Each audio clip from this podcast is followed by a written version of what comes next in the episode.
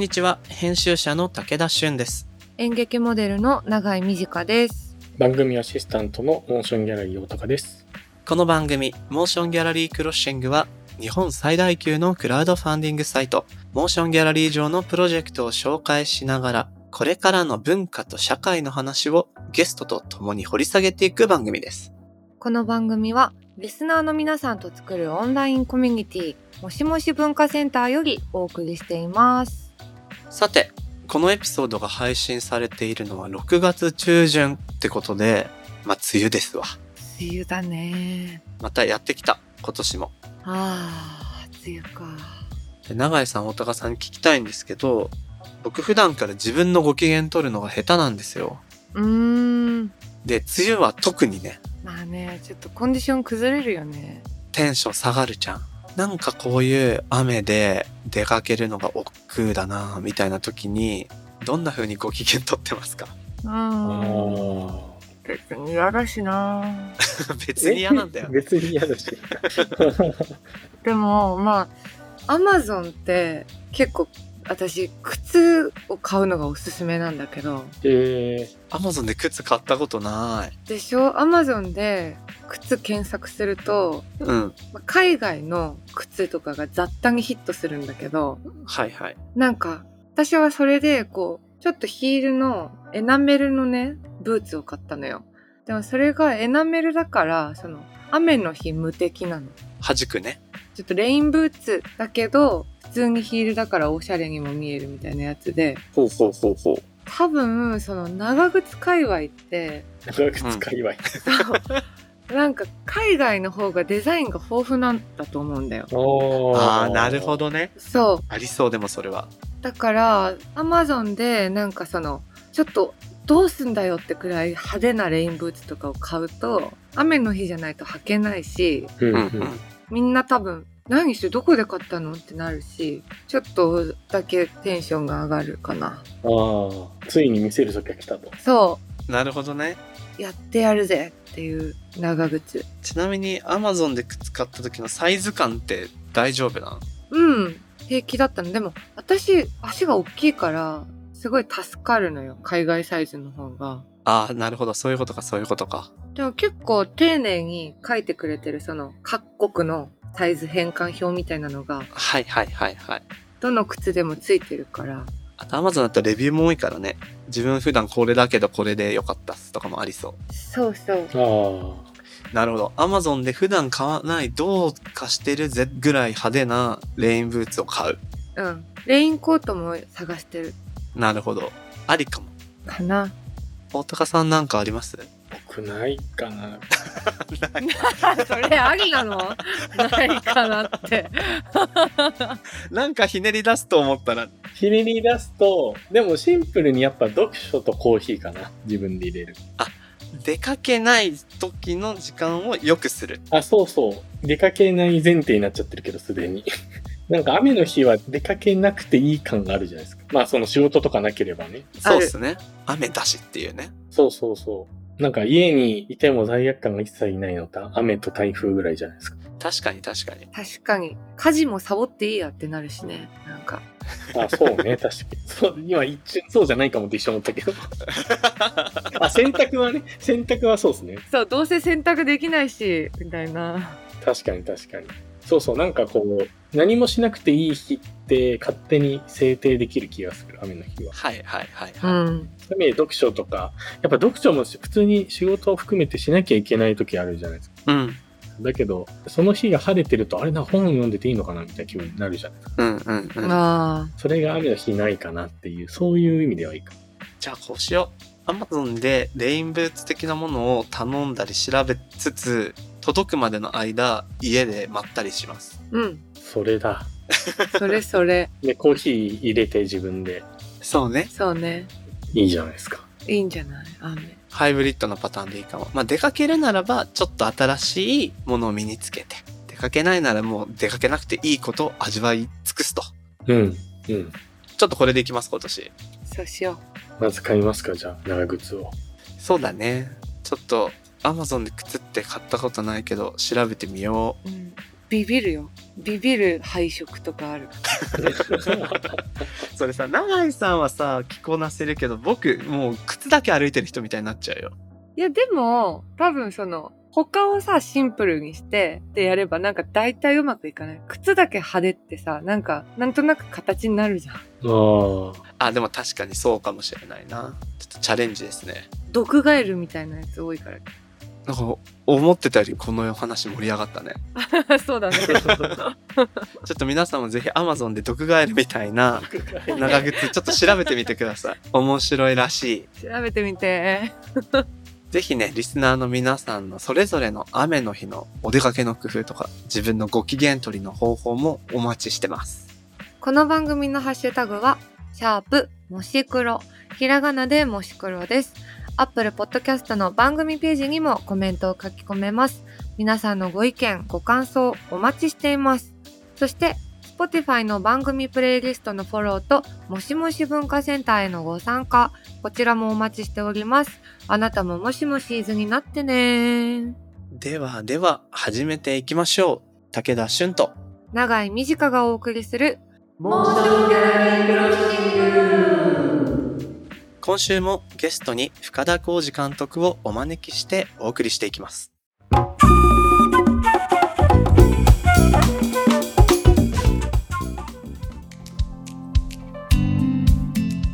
さて、今月は特集ミニシアターエイド基金その次へと題してお送りしております。ここまでで、あの特に終盤、えー前回のお話で日本版 CNC のどういうものなのか、てか CNC っていうのはそういうのはどういう仕組みで成り立っているのかっていうところを解説いただいて、非常に勉強になったんですが、個人的に印象的だったのが、深田監督の工業として、なんて言うんでしょうね。大きな映画。市場に打って出やすい映画とそうじゃない映画があって、どっちがいい悪いではなく、多様な表現を維持するためには多様な資金調達の仕方だったり、多様な女性が必要なんだっていうのがすごく腑に落ちたなっていうのがお話伺ってと思ったんですけれども、日本版 CNC の設立に向けてっていうところで少しお話を後半戦でも引き続き深めていきたいなと思ってるんですが、前回の部分整理すると、その公的な機関としての日本版 CNC があったらいいんじゃないかと。で、主な役割としては、文化女性的な部分と、そのチケット税の導入っていうところ、特にこの後者が重要なんじゃないかっていうのをお話聞いてて思ったんですが、深田さんその認識で大丈夫そうですか？そうですね。もちろんその財源の集め方って国によっていろいろなんですね。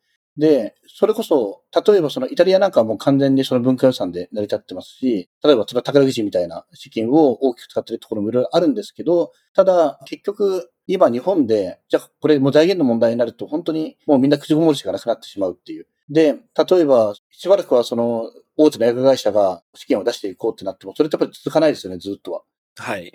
例えば経産省がその、それに対して手こ入れするって言っても、それはずっと10年、20年出るものではないので、そうなってくると、やっぱり今最もその持続性っていう点では、まあチケット税っていうその工業収入の一部を循環させていくっていうのがいいんじゃないかなと思ってるんですけど、することの意義っていうのはいろいろあって、例えばその金額としては決して多くはないんですけど、でも例えば文化予算の助成金っていうのはあるんですね。あるんですけど、でもそれはとてもやっぱり使いづらいっていうのがあります。その使いづらさっていうのがいくつかあるんですけど、例えば、これ最近ちょっと一部は伸びたんですけど、文化庁の映画の助成金を申請して通りましたってなってから、でも年度末縛りっていうのがあって、その年度内に映画を完成して試写をしなくちゃいけないのがあって、これ一部今1年伸びたんですけど、でも、例えばその国際合作、合作の助成金っていうのは未だにその縛りが残っていて、はい。で、これってかなり不条理なことで、その年度末って日本独特のルールなんですよね。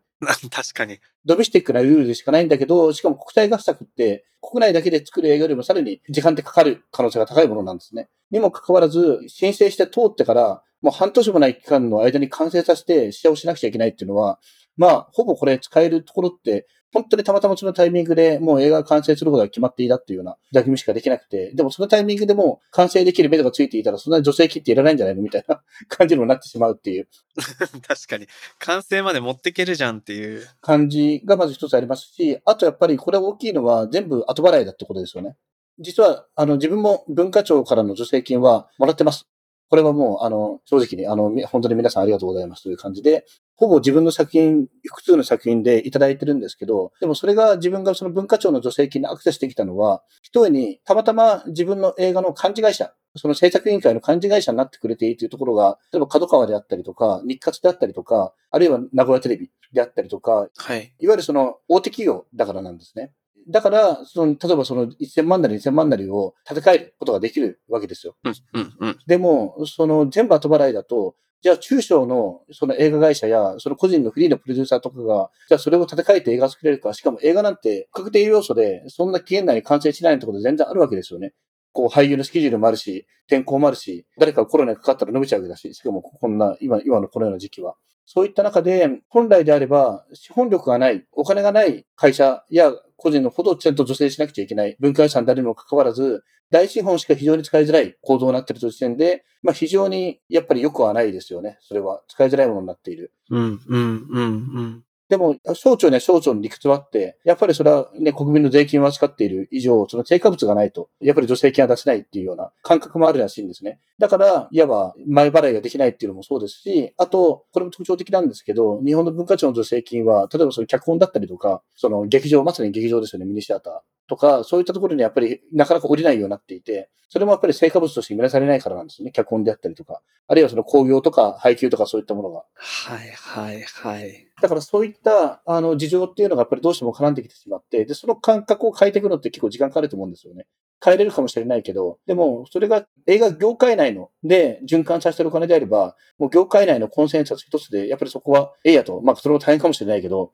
でも、私たちにとって使いやすい制度、その生きた制度に多分できるとはずなんですけど、やっぱりそれが現状できていないので、そういった意味でも、まあ、チケット税という形で映画業界のお金を循環させていくっていうのは重要なのかなというふうに思っています。なるほど。なんか、文化女性で言うと、その、僕は知り合いの演劇をやってる友人たちがよく使ってる話を聞くんですけど、やっぱりこう、先に立て替えないといけないっていうのは負担ではありつつも、彼らは演劇だからまだできているっていう言い方を個人でも負担ができるギリギリであるっていう話を聞いていて、確かに映画で数千万円単位ってなった時に、これは個人はもちろん中小企業でも全然無理でしょっていうのを今改めて感じました。そうですね。2000万円って金額。まあ、2000万円って金額をどう見積もるかですけど、まあ、人によっては一人一人の人生が来る金額ですよね。十分に狂える金額ですよね。でもこれがフランスだと、やっぱり2回に分けて出るんですよね。半額は撮影前に出る。で、撮影後に半額が出るっていうような形で、やっぱりちゃんとそういった配慮ができているので、やっぱりそれが日本にはないということは、じゃじゃあなんでないんだろう？なんで実現できてないんだろうってことを考えていかないといけない。後払いが当たり前だと思っていたんだけど、それは本当にまず当たり前なんだろうかっていうところから多分見直していかないといけないんじゃないかなと思う。なるほど。今、深田監督から助成金の使いにくさとは一体具体的にどういうとこだろう？なんてお話を聞いてきたわけですが、そうですね。となると、まあ、助成金の使いやすさを促していくっていうことも当たり前を疑って変えていくっていうことももちろんですが、よりサステナブルな仕組みとしてあり得たらいいだろうなっていうのがチケット税だと思うんですけど、これは聞いてると、あ、それあったらシンプルにいいなと、業界の外の人間としては思うんですが、とはいえ、こう、導入にはいろんな課題があるんだろうなっていう想像もつくんですけど、具体的にクリアしないといけないような課題って、どういう部分にあるんでしょうか？えっ、と、これはもう非常に難しい問題で、まずは業界内でこの制度が必要であるっていうような、その意思みたいなものが必要だと思うんですけど、あと、やっぱり同時に法整備にもかかってくるので、その行政、法律の方も変えていかなきゃいけないっていうのはあるんですね。順番としてはまず業界内でのコンセンサス。で、その後、その行政、法律も同時に変えていく。ただ、これはちょっと卵が先が、ひよか先がではないんですけど、うんうんうんうん。制度、法律が変わるからみんな納得してくれるみたいなところもあるかもしれないから、ちょっとそれは、あの、難しいところなんですけど、ただ言えるのは、例えばその、ミニシアターがなくなったら困るよねっていうようなこととか、うんうん。そのみんなが共感しやすい、いわば娯楽映画、その娯楽性の高い映画や、そういったものも楽しいけど、そういうのだけじゃ困るよねっていうことを、やっぱりみんなちゃんと共有できるかどうかっていうのもすごく大事で、はい。あの、いや、もうそういったいらないよっていうのが、日本国民全体の総意であるんだったら、もうそれこそいらないのかもしれないんだけど、本当にそれでいいのかっていうところで、というのも、やっぱりもう必ずこういう話になるんですけど、フランスや韓国がすごく羨ましいっていう話をよくするんですけど、例えば韓国なんかこの20年間で本当にダイナミックに変わってるんですね。うん。そのコーヒックはできたのは20年後ぐらい前なんで、あの2000年代頃にできてるので、はうんで、それもよく韓国が国がね、ご了承するからっていうようなことを、ちょっと半分揶揄するような形で言ったりもするんですけど、聞きますよね。うん。聞く。でもそれって半分は当たってるのかもしれないけど、半分は不正解で、うん。はい。2000年頃の、その、コーヒック、韓国映画振興委員会が勃興するような時期を見てみると、やっぱり韓国の映画人が声を上げてるんですね。それこそ今も活躍しているポン・ジュノ監督だったり、パク・チャヌク監督だったり、あるいは俳優のホチョン・ガンホさんだったりがみんなやっぱりこのままじゃダメだって言って声を上げている。で、例えばその最初、韓国、コフィックの前身の組織っていうのが今のコフィックになる前に、やっぱり同じような組織があったんですけど、むしろそれが変わっていったって感じなんですけど、今のコフィック。最初に出していた女性っていうのは、今の日本に近い多分ばらまき型だったんですね。うんうんうん。つまり、その、本当に制作現場に助成金を落とすよっていう。で、頑張って映画作ってねっていう。で、その時に、向こうのその独立映画協会が、そのスローガンを出していて、で、それが、まあ、ちょっと韓国流の表現なんだと思うんですけど、飴玉はいらない。ちゃんと私たちは芝生の球場を要求するのだっていう言い方をしていて、はいはい。つまり、その場当たり的な、いわば助成金じゃなくて、きちんと女性制度を作るんだっていうようなことを宣言してるんですね。で、やっぱりそれで、本当にみんな声を上げて、そのコフィックっていうのが、その映画人と、その法律を作る専門家とかも巻き込んで、やっぱり出来上がっていったっていう歴史があって、うんうんうん。そこが今のやっぱりその韓国映画の20年間の躍進につながっているんですけど、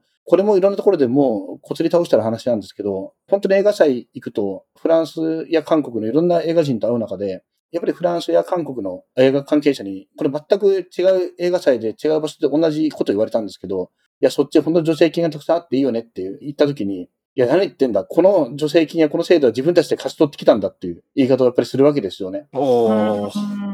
だからそこが、やっぱり日本は、よくも悪くも、日本のミニシアターの人たちも、こう大変な時になって、じゃあミニシアターの金ってなっても、いや、そんな自分たちが好きでやってることだから、そんな人からお金をもらってまで告げるようなことじゃないとか、ような、やっぱりその税金をもらって、そんな映画やるなんてみたいな気持ちは、多分どっかで、やっぱり強く、根強くあったというのもあると思うんですけど、うんうんうん。どうやって多様性を支えていくかっていうような、そういった表現の公共性みたいなもの、公的な財産としてのその表現、芸術、その文化、娯楽っていうような感覚が、今後は多分そこをシュートを変えていかないといけないし、変われないそこが、いや、そんなもんじゃないんだよっていう。もうそれはもう滅びる美学で、経済的にもうもう真ん中だったらそれはもう滅びていくんだみたいなことで諦めるんだったらもうそれでいいのかもしれないんだけど、まあそこが多分こう意識を変えていけるかどうかっていうのはすごく重要かなとは思っています。うん。いや、今のお話の中も気になるトピックがいっぱいあったんですけど、その、今のお話の中で結構象徴的だなと思った部分としては、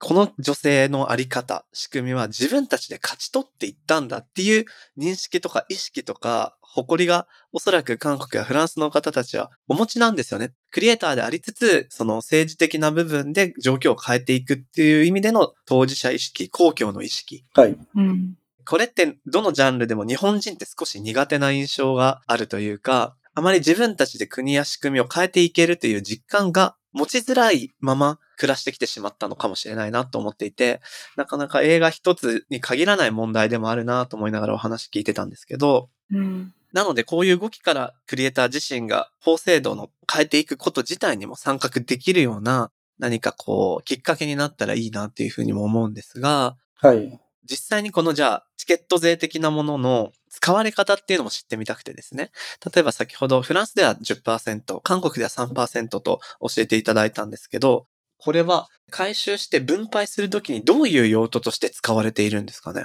えっ、と、それはもう国によっていろいろなんですけど、例えばその、まず映画作り全体の流れみたいなものを、やっぱりその流れをちゃんとフォローしていくっていうのがまず大事だと思っていて、はい。まあ映画の場合は、そのみんなが映画館で見るものだけが映画じゃないし、その撮影現場だけが映画じゃなくて、企画開発から始まって、脚本開発があって、で、そこでやっぱりやっと撮影があって、その後編集があって、で、ポストプロダクションという作業があって、で、配給会社があって、劇場に届けて、お客さんが見て、それでやっと映画っていうのはその流れがやっと完結するというか、うんはい。やっぱりそのちゃんとどのパートもフォローできなくちゃいけないのがあるし、あとやっぱり、例えば労働環境ですよね。例えばその韓国なんかは、その、やっぱり MeToo が起きてから、むしろ日本よりも、そのかなりその上下関係が厳しいというか、うんうんうん、パワハラが状態化しているような、日本もひどいけど、韓国もまあまあ、なかなか大変だったらしいんですけど、やっぱりここ数年かなり変わってきていて、やっぱりそれは、もちろんその MeToo の流れがあったっていうのはあるんですけど、例えばその韓国の場合は、その映画の撮影の時にほぼハラスメント講習を行うっていうことが、ほぼ義務付けられている状況なんですね。うんし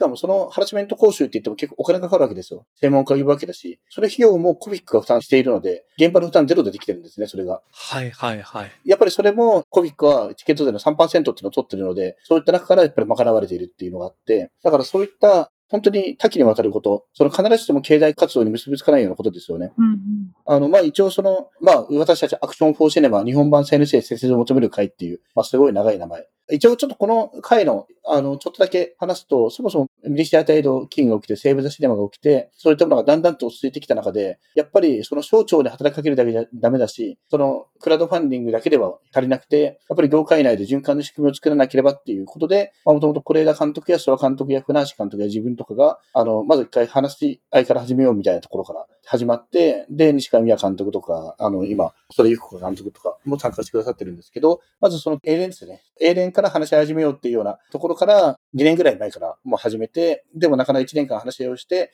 去年団体にして、もうちょっと広く訴えていこうってことになったんですけど、各団体と話しながら、うんうんう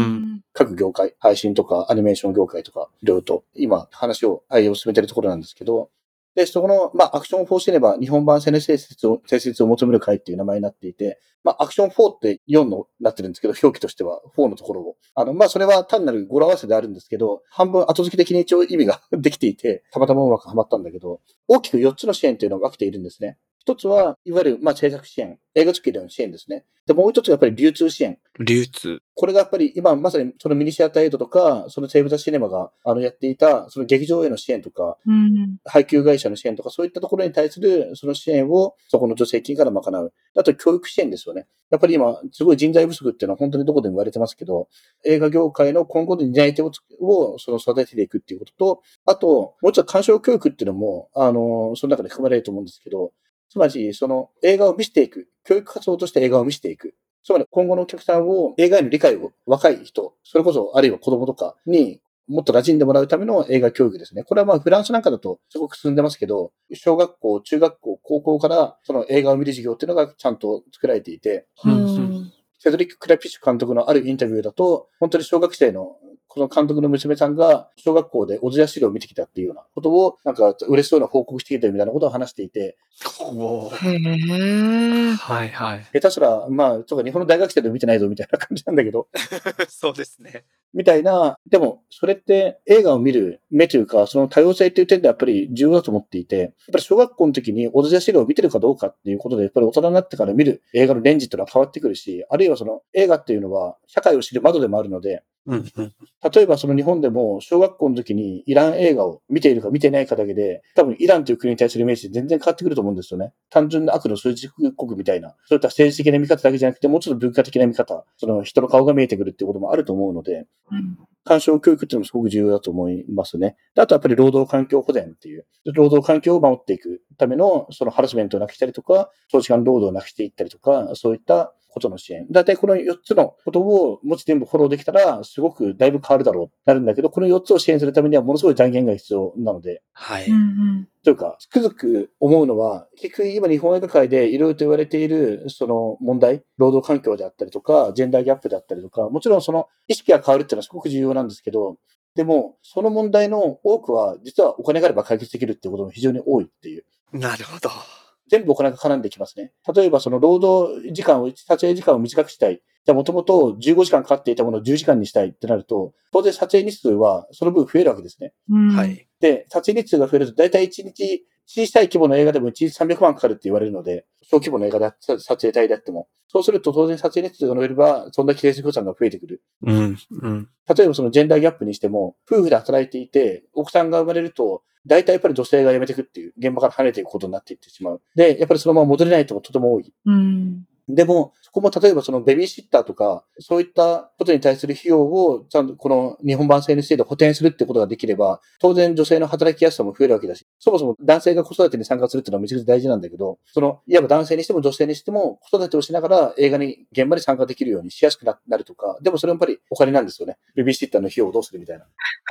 そうですよね。大体の問題はお金で解決するっていうことが実は多いので、そのハラスメント講習にしてもそうですし、まあもちろんハラスメント講習したからって、ハラスメントがなくなるかって言ったら全然そんなことはなくて、なくならないってことを前提にやっていくしかないんですけど。いや、でも、岡田監督、あらゆる問題がお金があれば解決できることが多いっていうことの裏返しって、お金で解決できなかったものを今まで個人の心や体を犠牲にして何とか成立させてたってことの裏返しでもありますもんね。そうですね。そこに対する問題意識というのはとても重要だと思っていて、やっぱり20代の時はまだいいんですよね。一人暮らしで貧乏しながら、でも楽しく映画に関わっていけるっていうことがあるかもしれないんですけど、やっぱりこの業界いると30代、40代のどんどん辞めていくんですよね。うん。うん、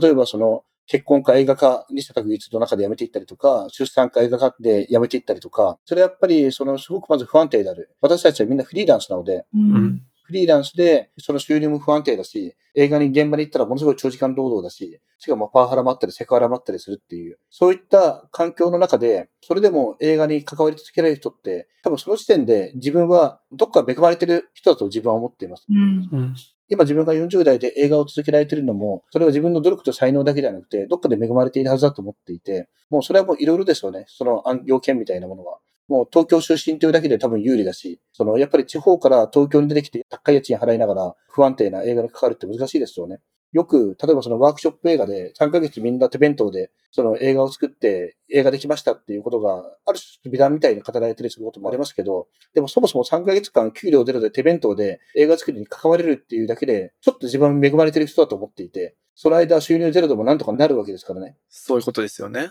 それは、まあ、あるいはそのもういろいろですよね。その実家裕福だとか、パートナーの支援を、サポートを受けれるとか、あるいは半分冗談半分本気でいいんですけど、貧乏体制が強い人っていうのもありますよね。うん。うん普通30過ぎて家に帰って家の電気止まっていたり、ガスが止まっていたりしたら嫌になって、もう働こうってなるんだけど、それでも働かないでなんとか貧乏体制強いとはなんとかなっちゃうみたいな。うんでもそれってどれも映画の本質的な才能とは全く関係なくて、うん、そういったところで実は勝負が決まってしまっている。あと正直ジェンダーもありますね。まあ去年、その表現の現場調査団っていう活動でジェンダーギャップ調査っていうのも自分ちょっと関わってたんですけど、まあもうみんな別に分かっていることが改めて数値化されただけなんですけど、非常にやっぱり男性優位の環境であるっていう、その映画業界が。そのスタッフも、プロデューサーも、8割が男性であるっていうような状況で、うん、でやっぱり出産したらみんな辞めてくるのは女性なので、残念ながら。うん、だからその男性というだけで実は優位に立っていたりするっていう、そういったところを、じゃあどう改善していけるのかっていうところが多分発想として大事で、よく自分が分かりやすいかなと思って例投げるのはゴッホなんですけど、はい。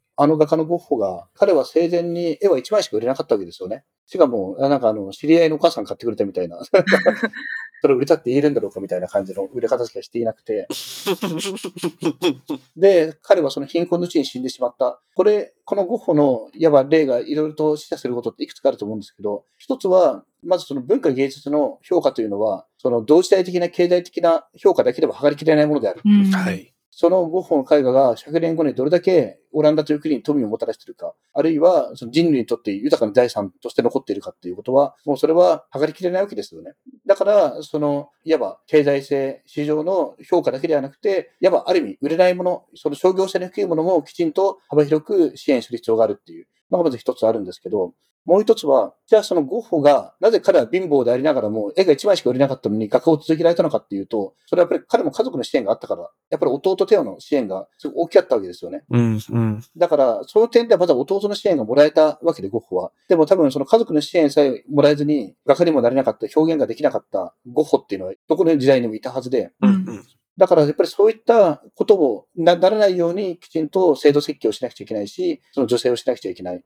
で、さらにその発想がなんで大事かって言ったら結局表現の多様性って何なのかって言ったら結局自分人間の多様性だと思っていて、やっぱり一番大事なのはあらゆる人がきちんと表現の当事者になれるっていうことが大事だと思っていて、今の日本だと、やっぱりその経済的に安定していると、優位に立ちやすいと、あるいは特定のジェンダーだったりとか、そういった人が表現につきやすくて、それ以外の人つきづらいっていう状況がやっぱりあるんですよね。う。うんん例えば、その女性の視点を描くって言っても、その非常にフェミニズム的な考え方を持った男性が、フェミニズム的な映画を作れば、じゃあそれでいいじゃんっていうわけではないんですよね。うんフェミニズムかどうかじゃなくて、女性がきちんと表現の当事者になれるっていうことが大事だし、これは例えば人種の問題にしてみても、例えばその黒人が奴隷だったのが当たり前だった時代に、いわば社会の価値観は白人で全て作られてるわけですよね。そういった中で、やっぱり奴隷でありながら黒人自身が詩を書いたり文学を発表したり、発信をしていったわけですよね。で、それがどれだけ重要であったか。白人中心の考え方の中で、あ、黒人はこういうふうに世界を見てるんだ。こういうことが辛いと思ってるんだっていうことをだんだん白人も知れるようになってくる。表現という形でフィードバックすることで。それで社会がちょっとずつ多様性を獲得していくわけですよね。あの、ミニシアタードキンのステートメントでも書いたことで、なんか大真面目に言うとちょっと恥ずかしいんですけど、でも結局はそれって民主主義に貢献していくことになるんですよね。うん。うん。うん。結局その民主主義ってよく選挙って多数決みたいな感じで言われ方されるんですけど、でも多数決ってのは便宜的に結局それをしないともう決められないんで、取ってるだけで本質はどれだけ多様な考え方やマイノリティに考え方をちゃんとすき取って社会、制度設計に反映していくかっていうことが本質は大事なわけで、うんうん。うん。それをできるためには、きちんと私たちの考え方や、本当は目には見えない心だったり、感情だったり、思想だったり、そういったことがきちんと社会に可視化されてるっていう必要があるんですよね。で、やっぱりそこに表現というのはものすごく重要な役割を果たしているっていう。目に見えない心や気持ちやそういったものを誰もが見えるような形にしていくのに。だから、やっぱりその表現に対する制限が厳しい国とか、そういった国ほど民主主義の成熟度は低いと思うんですけど、それは結局作り手が、じゃあ民主主義のことを考えながら表現なんてする必要はないと思っていて、ただ、きちんと自由に思ったことを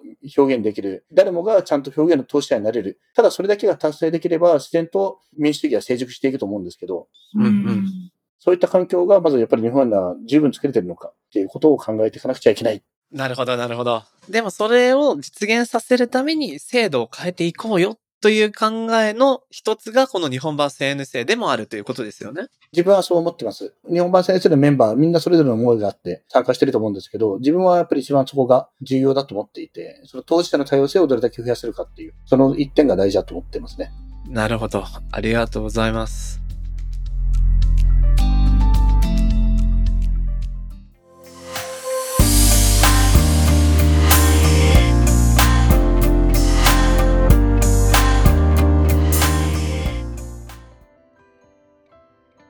ここからは、モーションギャラリーで現在挑戦中のプロジェクトの中から、特に注目してほしいものを紹介するホットプロジェクト。大高さん、今日はどんなものがありますか？はい。今回は藍染め工房のプロジェクトということで、夏になると藍染めの手拭いとか T シャツとか取り入れたい季節になるかなと思っております勝手ながら。藍染めには季節という感じというかね。うんうん。いや、なんか、僕ずっと藍染めのもの、色が好きで、興味ありながら、何もアイテム持ってなくて、うん。なんか、きっかけさえあれば手出したいなって思ってたものの一つかな。藍染めね。なんか手ぬぐいとかの、その一枚布のイメージが強いからさ、ああ、確かにそうだね。そう。それってさ、なんか、お店とかやってたらね、いいけど、あははは。あんまりこう、どう家で使えばってわかんないけど、確かにな。いいなぁとは思ってる。ね、色が本当に独特な青が素敵だし。うん。かな。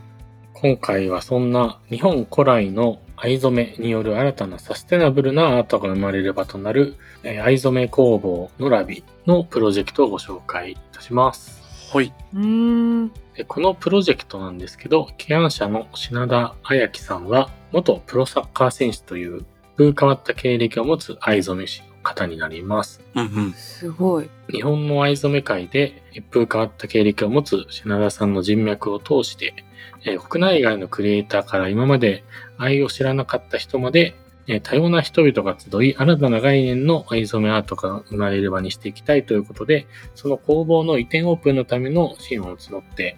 いるということで、これ、さっきの一枚布とかね、何にこう普段使いするのかなみたいなことが逆に生まれてくるかもしれないっていうワクワクありますね。確かに。ほで、なんかね、やっぱこのプロジェクトページの作り方がすごいストーリーが見えてよくて、う。ねえ。かわいいページだよね。まず品田さんがかっこいいでしょ？かっこいいです。本当にアスリートとしての写真がいっぱい載ってるんですけど、で僕すごい読んでて、あって思ったのが、サッカーを引退されてキャリアチェンジするきっかけのお話があって、こう2019年大晦日に、まあ、スペインでプレーしてたんでしょうね。うんうん。バルセロナの年越しイベントを見てたら、1年を振り返る映像で、こう、いっぱいみ多くの人が新年を祝う中で、アマゾンの大火災の様子が流れて、はあ。そのギャップに打ちのめされたと。で、まあなんかずっと多分環境に対しての関心が終わりだったのが、ここが多分明確なターニングポイントになって、その環境問題とか差別の問題、うんうん。あるいは資本主義が加速していくことの不信感みたいなものが自分の中で大きくなってもサッカーがプレーできないってなった結果、まあ、今までサッカーしかしてなかった自分があっていろいろ考えながら今回こういった活動をするという決断をされたっていうのが面白いなと思いながらへえ。ちょっと読み入っちゃうようなプロジェクトページですねこれは。ほんと。うんうん。すごいな。なんか永井さん気になるとこある？でも、衝撃的な可愛さの靴下が 登場する、このページに。おーこれかわいいなすっごい可愛い。これリターンであるってこと？うん。今の季節、だから、ハーフパンツとか履いて、スニーカーからちょっと出てるところ？うん。めっちゃ可愛い。これあれだよね。だから、その、多分縛って染めたりしてるから、まだらというか、はあ、そっかそっか。白い部分と愛の部分が、あの、染まりきってない部分との、こう、混ざり合いがすごく綺麗だし、このノラビっていうロゴが、ちょうどこう、裾から出る位置にプリントされていいね。うん。なんか、靴下もこうやってできんだって感じ。確かにね。ねそう。面白いな。T シャツもシンプルだけど、すごい、なんか綺麗に見えるなぁねほんと、涼しげでいいよね。あと普通にロゴが素敵。可愛いです。このロゴスタイリッシュでかっこいいです。いいな。えーここでですね、起案者の品田彩樹さんからリスナーの皆さんに向けてメッセージが届いているのでご紹介します。うん。サステナブルや伝統という言葉が前に出やすく隠れてしまいがちですが、ノラビでは魅力的なものや時代に寄り添えているデザインなのかを大事にしていきたいと常に考えています。結果的に眺めていたいとか環境負荷も少なくて長く使えるものなんだなってことにつながれば嬉しいです。新しい工房は目の前で野生のキジたちが喧嘩をしてたりいろんな野鳥や様々な生き物たちの声が聞こえるのどかな場所です。呼吸をしている生きた藍染めを体感しにぜひ訪れてください。拠点作りにご支援いただけると幸いです。とのことで。なるほど、なるほど。いや、ほんとストーリーも素敵だし、何よりプロダクトがパッと見ただけで欲しいって思えるものってなかなか少ないから、ねえ、ほんと、すごい。ちょっとこの夏、このソックスいいんじゃないですか？ちょっと、ぽっちりかも。ね。思いとプロダクトにポチリかもしれませんよ。うん、ですね。素敵です。うん。ぜひ皆さんプロジェクトページ読み応えるので、ぜひ読みに来てください。えー品田さん、メッセージどうもありがとうございました。このプロジェクトはモーションギャラリーで7月10日まで7月10日です。ぜひチェックしてみてください。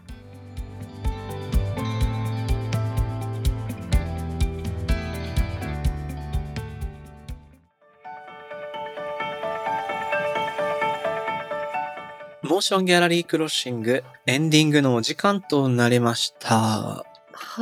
ーい。さて、3話目が終わりました。どうだったかい？うーん、なんか、その、海外のさ、仕組み？その、助成金だったりの、その韓国の自分たちで勝ち取ったんだみたいなお話があったじゃない？はいはい。あったね。なんかさ、そのやっぱ自分のことだから自分で取るべきというか、そうしないと多分さ、ちゃんと欲しい形では回ってこないというか、うんそれってすごいこう、この映画のことだけじゃなくて、渋谷区のトイレとか、歌舞伎町タワーのトイレとかも多分同じ話なのかなって思うんだけど、うんうんうんうん。なんかその考えてよっていう声をなんか知らない人が受け取ってその人たちが良かれと思ってやってくれるんだろうけど、やっぱさ、